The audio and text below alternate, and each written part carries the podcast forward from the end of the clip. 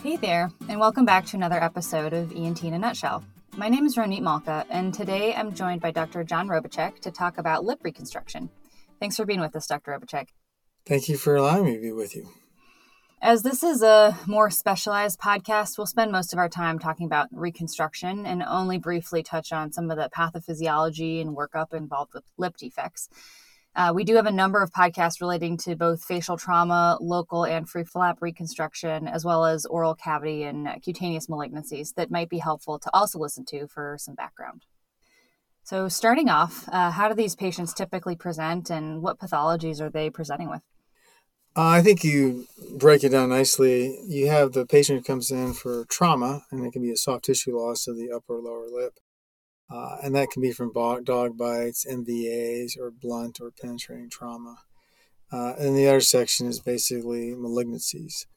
And you treat them, I think, distinctly different. For soft tissue from a trauma perspective, you really go on tissue conservation. And when you initially present, you really want to be cautious about resecting any soft tissue. Initially, you obviously want to clean, debride, irrigate, treat for potential infection depending on the etiology and the duration of the trauma, and then follow them. You really don't undertake a reconstructive endeavor for the upper or lower lip at the initial trauma presentation. There's obviously exceptions to that rule, but they are very limited. Uh, and that's really for someone who has absolute loss of oral competency. But you really want to proceed for the upper and lower lip in trauma being as conservative as humanly possible. That said, you do need closed lacerations, and for avulsive injuries that can be reconstituted, it's important that you do so. As we talk more about the lip and how we do that, we'll go over that, but that's basically my philosophy with trauma to the upper and lower lips is preservation, preservation, clean, wash, debride, and watch and see what survives. That is not what is applied towards resection. Resection is typically done for malignancies and is done in a controlled manner with the process of getting margin clearance. Once those margins are obtained, then you can go about reconstruction. And normally that can be done in a prepared setting where you know that patient is getting a resection and you have time to plan it. So those are really the two presentations that I, I mainly deal with. And uh, what malignancies do you typically see on the upper and lower lip? By and far, you know, squamous cell carcinoma and basal cell carcinoma. Mm-hmm. The lower lip is a big player for squamous cell carcinoma given the UV exposure on the lower lip, but that's followed up by basal cell. Occasionally, you'll get some minor salivary within the uh, oral mucosa of the lip. It's essentially squamous cell and basal cell. You can look up case reports, especially for oral mucosal melanoma, but knowing just the differential does include that and minor salivary etiologies. Other dermopathology to consider would be a Merkel cell, but those are typically the big cancers. But you should be thinking squamous cell carcinoma. And as soon as you're thinking of that, uh, obviously you wouldn't be thinking of biopsy, but this should be followed by a resection by a qualified Mohs surgeon. If you're going to take slow Mohs or a wide local, I would just do that for really distinctly small lesions. Once you get to a larger lesion of the lip, the margin size does matter. Uh, and it can commit you to a reconstruction that's not going to be as ideal as if you could keep the margin smaller. So that is where the money is worth the pay to the Mohs surgeon. And are there any benign things that you typically see in the upper lower lip that need to get resected, like vascular malphos? Or? Oh, for sure. That's mainly the pediatric population, but you can have venous lakes of the oral lip in terms of oral mucosa. And then obviously you have large, large venous and lymphatic malformations that extend from the oral cavity to include the lip. And those those are much more challenging to treat, and generally we see them in the pediatric population. And let's just briefly review the anatomy relevant to lip reconstruction. Uh, what are the subunits and the major landmarks we're talking about here? Yeah, so the upper is distinctly different from the lower in the sense that the upper has three subunits, which are separated by the philtral column. And from a reconstructive standpoint, this is a fundamental aspect of when we think about reconstructing the upper lip, that you do not want to violate the philtral column if at all possible. And then when you do violate it, that you reconstitute it as a subunit. And that's distinctly different from the lower lip, which has two subunits. And, you know, breaking it down by subunits is great, but it's really important to have a firm grasp that the upper and lower, lower lip both constitute a uh, functional as well as aesthetic. The functional is obviously oral competency. And to really grasp that, you got to get the orbicularis. And so that needs to be in the conversation. And then you also have the oral mucosa, and then you have the skin of the vermilion. So there's three layers that go into it. So three subunits up top, two subunits below, and the neurovascular bundles, which come from lateral and break off to superior and inferior labial arteries.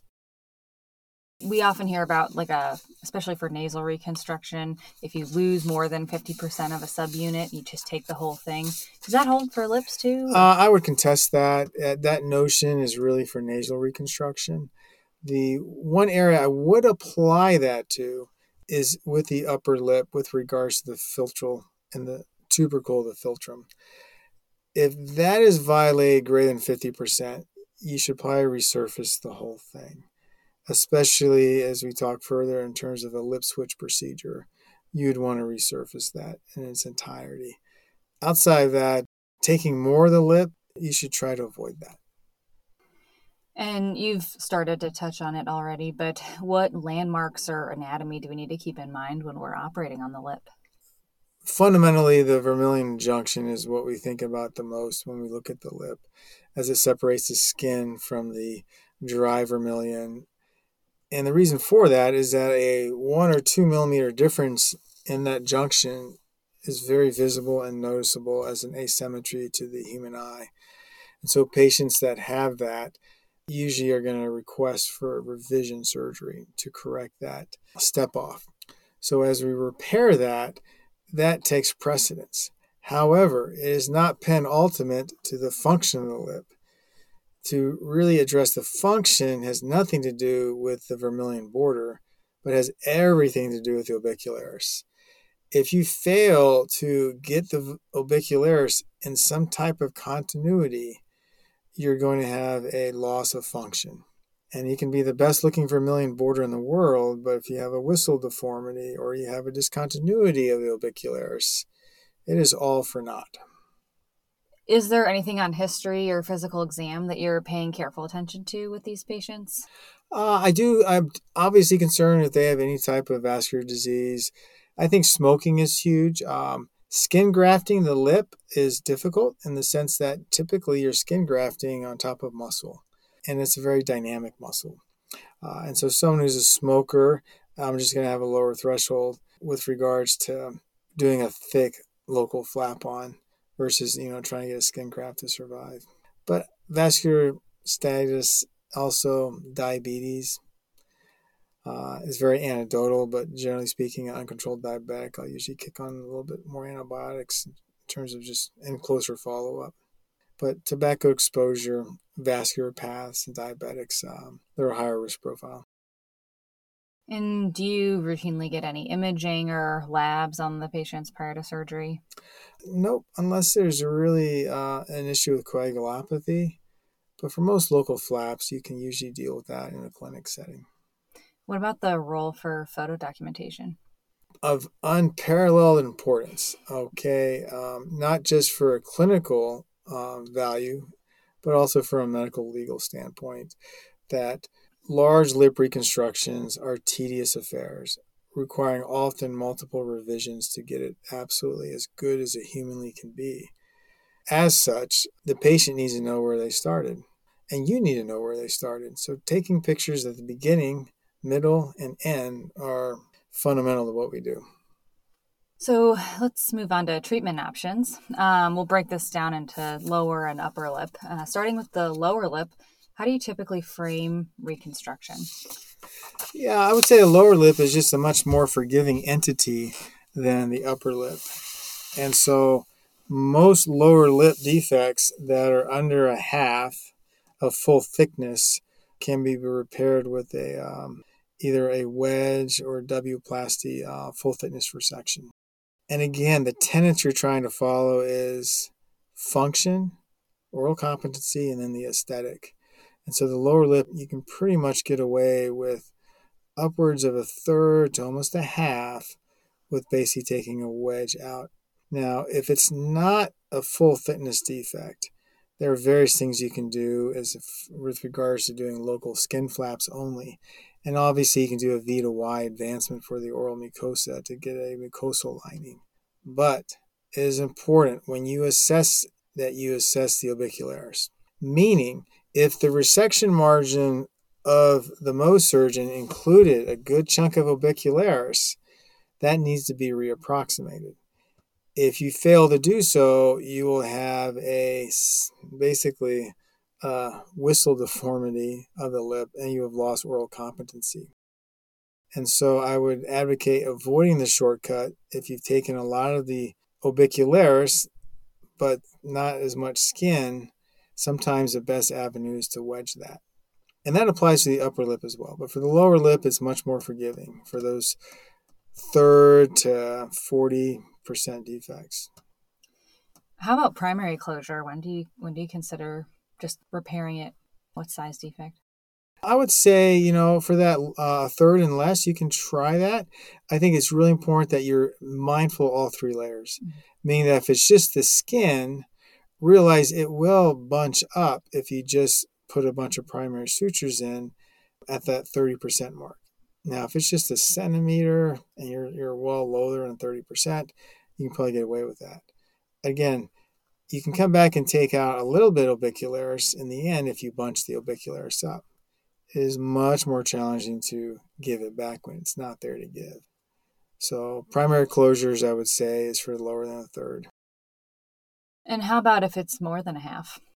So more than a half, then we, we break down into larger flap considerations uh, for local flap. So between, I would say, that 40% to 75% not total lip, I think most folks have their, their preferences.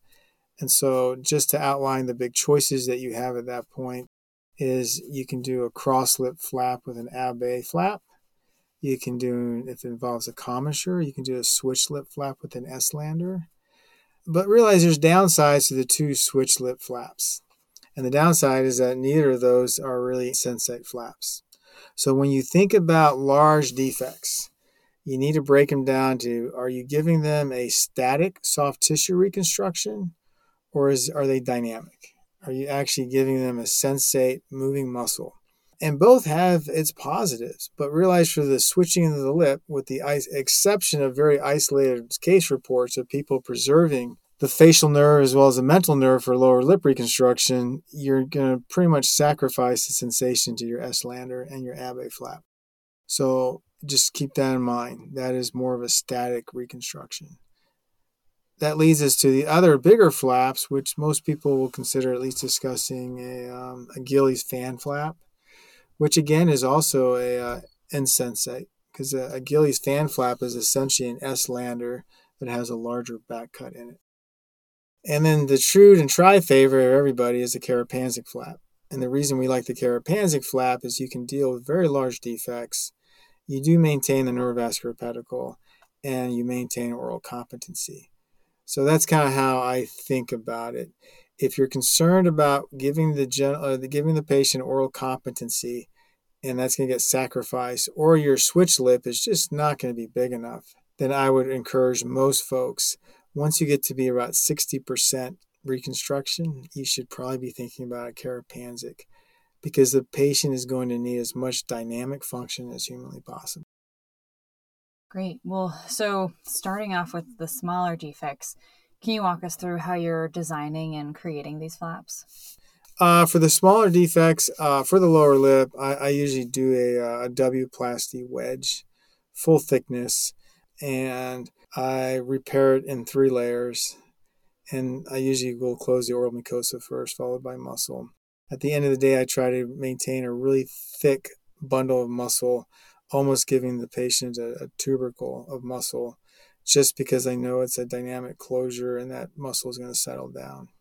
So a W-plasty I like, uh, it just comes it breaks up the scar. The other thing by doing the W-plasty versus the straight V is it shortens the length, and if you can settle it in your mental crease, it just shows better for the patient for the lower lip. As far as the Abbe and the Estlander reconstructions for the switch lip, uh, those are essentially measured out to be half the length of the defect. and then it's a full thickness cut, maintaining the labial artery. As far as which side to go, you'd like it to be the most proximal to the commissure as your point of rotation. So what that means is that if you're going on the, the right side of the lip, you normally pivot on the right, just so it's closer to your pedicle. Uh, and again, those are full thickness cuts. You can make partial thickness cuts, but you really have to have that artery and the, not so much the artery, but you have to have the nerves pretty much dissected out. And the arc of rotation is going to be fairly tight. For the Karapandzic, it's basically a hockey stick incision on either side. It is not a full thickness incision. It goes through the skin, and then you basically di- you basically dissect out your neurovascular pedicle to the orbicularis. And then you basically close that again in three layers. Your oral mucosa, you'll have to advance it with the V to Y. If you're really short on oral mucosa, you can do a tongue flap. But those are the, the broad strokes of that type of reconstructive effort. And Abbe and Estlander flaps, are they typically um, single stage or double stage? Oh, it's a two stage. You normally wait two to three weeks. And that takes a lot of buy in from the patient. So you have to have a patient who's going to be compliant, who's going to tolerate the dietary deficits you get from doing that, and have bought into the long term reconstructive efforts, which is not only do you have to inset the lip after you're done, but more often than not, especially for an Estlander, you're buying them uh, commissuroplasty in six to eight weeks after that. So again, when they come in and you're thinking, "Hey, I can't wait to get the Estlander going here," that's at least a, a three operation affair uh, for the patient and for you. And so just settle down, buckle up the seatbelts, and enjoy the ride with the patient. But it's not. It's at least a two stage procedure. And just as a side note, I think it can be really confusing to sometimes see Abbe and Estlander flaps designated as separate entities, but other times they're described as one Abbe Estlander flap, kind of hyphenated. What's the difference between them, and are they really distinct or not so much? Yeah, again, the Estlander can be argued to be a single stage procedure in the sense that's for the commissure. So you essentially can swing it down and it's not violating the oral orifice, meaning it's not bridging through the middle. Again, as I mentioned before, you're going to have to go back and do a commissuroplasty uh, because of the um, blunting of the commissure. Mm-hmm. So even though it is a one stage and you don't have the um, the competency issues of having the bridge in the middle of the oral orifice, you're you've got to commit to doing the commissuroplasty the Abbe, the bridge of tissue, is typically at the orifice, and so their ability to open their mouth is a struggle. Some folks will even put the patient in um, IMF for a little bit of time if they really feel like they're not going to be compliant. I, my argument against that would be if they can't comply to that, you might want to reconsider another avenue uh, for them not to open their mouth for that period of time but that's how I'd break it down, and that's that's how the the boards like to talk about it. Estlanders for commissure reconstruction. The Abbe is for non-commissure central lip, and the Abbe is really good for fine tuning reconstructions multiple stages down the line. Meaning that let's say you do a Karapandzic because the patient's missing, you know, two thirds of the lip well, then the treatment for that is you do the Karapandzic, but they're going to have microstomia. So your treatment from that would be to do an Abbe to free that up. And again, that works because you've done the Karapandzic, which is giving you your functional dynamic reconstruction. But now you're bringing the Abbe, which is non-functional, non-dynamic, and bringing in soft tissue bulk mm-hmm. and fixing the microstomia. So just realize that you know your Abbe, your Estlander is really a tool for really specific lip defects that 40 to 60 percent, and I would really side more towards you know staying around a 50 percent defect to do that. And if you can fix it with a with a Karapandzic, do that, keeping those lip switches in the back pocket for fine tuning your result. So they're tools, but your real big gun is a Karapandzic. And how about some of the larger flaps we might sometimes see or um, read about, like Bernard Burow flap or a Fujimori gate flap? Or how would you, you know, yeah, decide when to use those? I think for the Bernard or the Webster Bernard flap, I, again, that's a uh, it's a full th- thickness cut, and it's basically a cheek advancement flap. And so that's your kind of your go-to for um, you know near total defects, which again, when you do that and you advance from the cheek, you're pretty much making full through cuts through your advancement flap, which again is an insensate flap. And so I would say those flaps you should at least be comfortable with drawing on a piece of paper. But the Karapandzic giving you a sensate flap is a dynamic reconstruction. But the Bernard Webster that I'm familiar with is essentially going to be a full through cheek advancement that you cut out Burow triangles. And that's that's a reasonable if you've got a commissure and commissure intact and you're just trying to replace that central element. But that's, you know, that's what we would call a near total defect of the lower and upper lip. So mainly kind of if you want a sensate functional versus insensate. Correct. Yeah. so again, you want sensation, you want dynamic, you want an intact orbicularis that has innervation to it, then you should do a Karapandzic. So if you have a total lower lip, the mental subunit, they need something. It's a static reconstruction. There's absolutely no innervation to it. And you're using something like a palmaris longus tendon to give you basically a dam effect. And so, but it's not a functional dam. And so the patients will struggle with that. And setting tension over time, that's going to become an issue with it. Right now, there's not a great total lip reconstructive flap out there that gives you a lot of dynamic function. And so, as much as possible, the Karapandzic is an option. That's why that's why we that's why we use it is that it allows us to establish some formal muscle competency. But if there is no orbicularis at all, then you have to commit to a static reconstruction, which can look okay. It just doesn't work okay. So lots of reconstructive options for the lower lip. What about the upper lip? Yeah, the lower lip follows similar lines, but you're a little more conservative with what you're willing to do. And so uh, for primary closure, you know, a one to you know 1.5 centimeter defect you can probably get away with, like an O to T. Uh, as you get bigger, you can do wedges, and again, the wedges I would say are upwards of 25%. Okay if you're talking full thickness. Now, if it's not full thickness and you're just resurfacing the skin, then you can do all kinds of uh, nifty things with island pedicle flaps. Uh, you could even skin graft to resurface it. But really, the meat of reconstruction and the challenges is for full thickness tissue loss.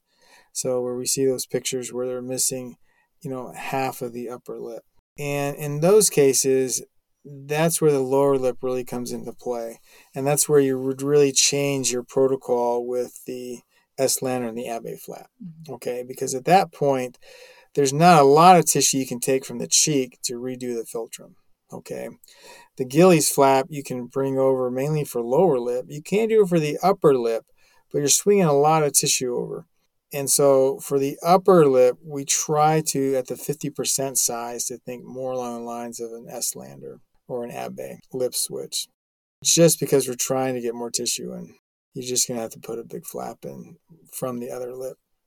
All near total reconstruction of the upper lip is extremely challenging. And that's where you can use a Karapandzic, but again, your Karapandzic is going to be limited without giving you complete nasal stenosis because you're going to be bringing in so much tension because that's the other thing you have to just realize as you're trying to bring in that tissue from a uh, lateral medial fashion, you're pinching the nose. Mm-hmm. So you have to take out, you know, large Burow triangles around the nose, not to pinch the nose in, to close that down. And again, the concept there remains. Uh, near total defect, you can go and do the Karapandzic, but you're going to have significant microstomia. So you're going to have to go back in there after that patient gets through that initial stage and probably put an Abbe flap back in or end initially. So again, multiple stages for that. So it's similar to the lower lip, but the stakes are higher because of the philtral column and just the overall laxity you can get out of it. And you've kind of touched a little bit on this already, but given some of the prominent upper lip features like that philtral column or the Cupid's bow. Are there any specialized like tips or reconstructive efforts we can do to re- to reconstruct those landmarks or I think they I think it's important, at least for the upper lip, when you're dealing with the philtrum, that to treat that as a unique subunit. And so I would really think that if you're going to put a flap in, it should do the whole subunit up to the nasal vestibule. Okay. And so that's probably the biggest tip I have. The other tip I'd have is for commissures. If you don't have much commissure left and you're thinking that you want to, oh, gee whiz, I really would like to do a big Abbe flap, well, then just sacrifice that little bit of the commissure and just commit to doing that. What I've seen in the past is that commissure can get really small, almost hard to find. And so it's best just to remove that as an element if you would get a better reconstructive outcome by just committing to a larger Abbe flap or an Estlander. But I would treat the philtrum as a separate subunit. As far as designing it, we kind of talked about the Abbe. Uh, it's harder to do an Abbe flap, um, taking from the upper lip to the lower lip, because of the things I just mentioned. Um, if you were to take the philtrum from the upper lip to transfer it to the lower lip, you're going to have a hard time reconstituting the philtrum from its lateral lobe elements. So just be mindful of that. So the Abbe, the Karapandzic works well for the upper lip in terms of bringing things in, but you're going to probably want to reconstitute that with an Abbe flap once that's settled in. And what complications are you looking out for in these patients? Microstomia is probably your biggest one for the larger defects. Microstomia is just going to happen. And there are various ways to address that. Commissureplasties can address that. Abbe flaps can address that. So again, maybe that's a common theme here is that the Abbe is your go-to fix it once you've established oral competency. That the goal is to get oral competency and then come back. But microstomia you're going to fight against. Blunting of the commissure, an absolute known for the Estlander flap and leading towards a commissureplasty. Not the end of the world. Uh, wound dehiscence infection, that's that's the same for most all flaps. Um, and then oral competency. Uh, we haven't talked too much about using radial forearms and whatnot, but if you take out a lot of the lip and you're not able to get you know functional competency reestablished, the patient's going to struggle, and it's hard to get back that dynamic function. So again, anything that you can do from a dynamic sense to reconstitute the sphincter, you should do that. And how frequently do you follow these patients up post-operatively, and for how long post-op? Oh, I think you know. I just had a patient that came via phone call that was still two years out and still having oral competency issues, uh, and so you have to follow them for I think at least six to twelve months for these larger defects. And management during that time can include massage, steroid injections, commissureplasties, but most importantly is that you're following them. Uh, I would not rush to do a bunch of um, early stages uh, in that sense. Scarring is a big issue, uh, and so steroid injections I think can help soften the scar, but also oral rehab. It's really important that they start mobilizing the lip as early as possible. So it's similar to like a joint. If they don't use it and they don't really massage out that scar, especially for microstomia, they will not have good interdental opening. Well, that's all the questions I had for you today, Dr. Robichek. Was there anything else you wanted to review or reiterate? No, I appreciate that, Dr. Malka. I think uh, lip reconstruction is uh, it's it's one of the most compelling, but also most complicated things that we do. And just think again, you're looking at both a dynamic as well as aesthetic portion of the face. And similar to the nose, you have to be mindful of what you do for that. So thank you very much and good luck. Thanks so much for teaching us today.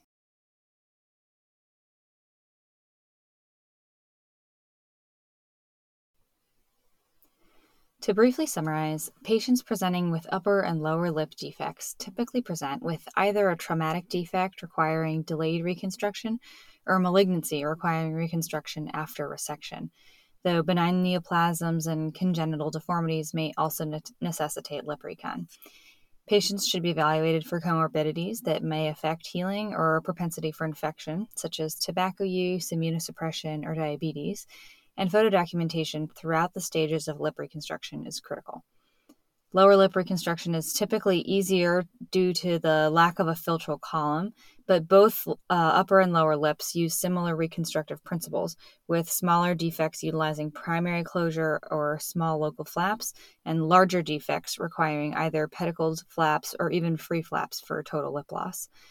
While ensuring oral competence is of primary importance, uh, typically accomplished with a Karapandzic flap, Multiple flaps or other procedures like commissureplasty may be performed over months to years to widen the oral commissure and optimize aesthetic outcome. And as always, we'll end with a few review questions. I'll ask the question, pause for a moment to give you a chance to think of the answer or pause the podcast, and then give the answer. So, first off, describe the subunits of the upper and lower lip.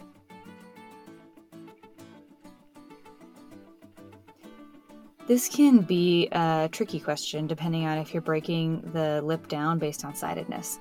So many review books will say there are two subunits to the upper lip, the lateral subunits and the philtral subunit, and one unit to the lower lip, i.e., the whole lip. Uh, but if you're using laterality, many surgeons will consider three subunits to the upper lip, right, philtral, and left, and two in the lower lip, left and right. Second up, what differentiates an Abbe flap and an Estlander flap? An Abbe flap uh, does not involve the oral commissure, whereas an Estlander flap is specifically designed to reconstruct the oral commissure. Remember that both are full thickness pedicled flaps from the opposite lip and often require a second stage for reconstruction. As a side note, names are sometimes misleading or used differently depending on uh, the surgeon and the flap. So, for instance, the Bernard Burow flap uh, has a Webster modification for upper lip reconstruction and is sometimes uh, referred to as the Bernard Webster flap. And the Gillies fan flap is sometimes differentiated entirely from a Karapandzic flap by being specifically for upper lip recon, with the Karapandzic flap designated uh, for lower lips only.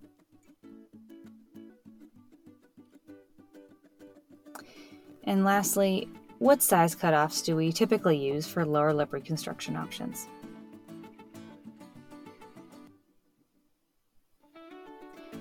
For defects less than a quarter of the lip uh, and up to really a third of the lip, primary closure can be considered.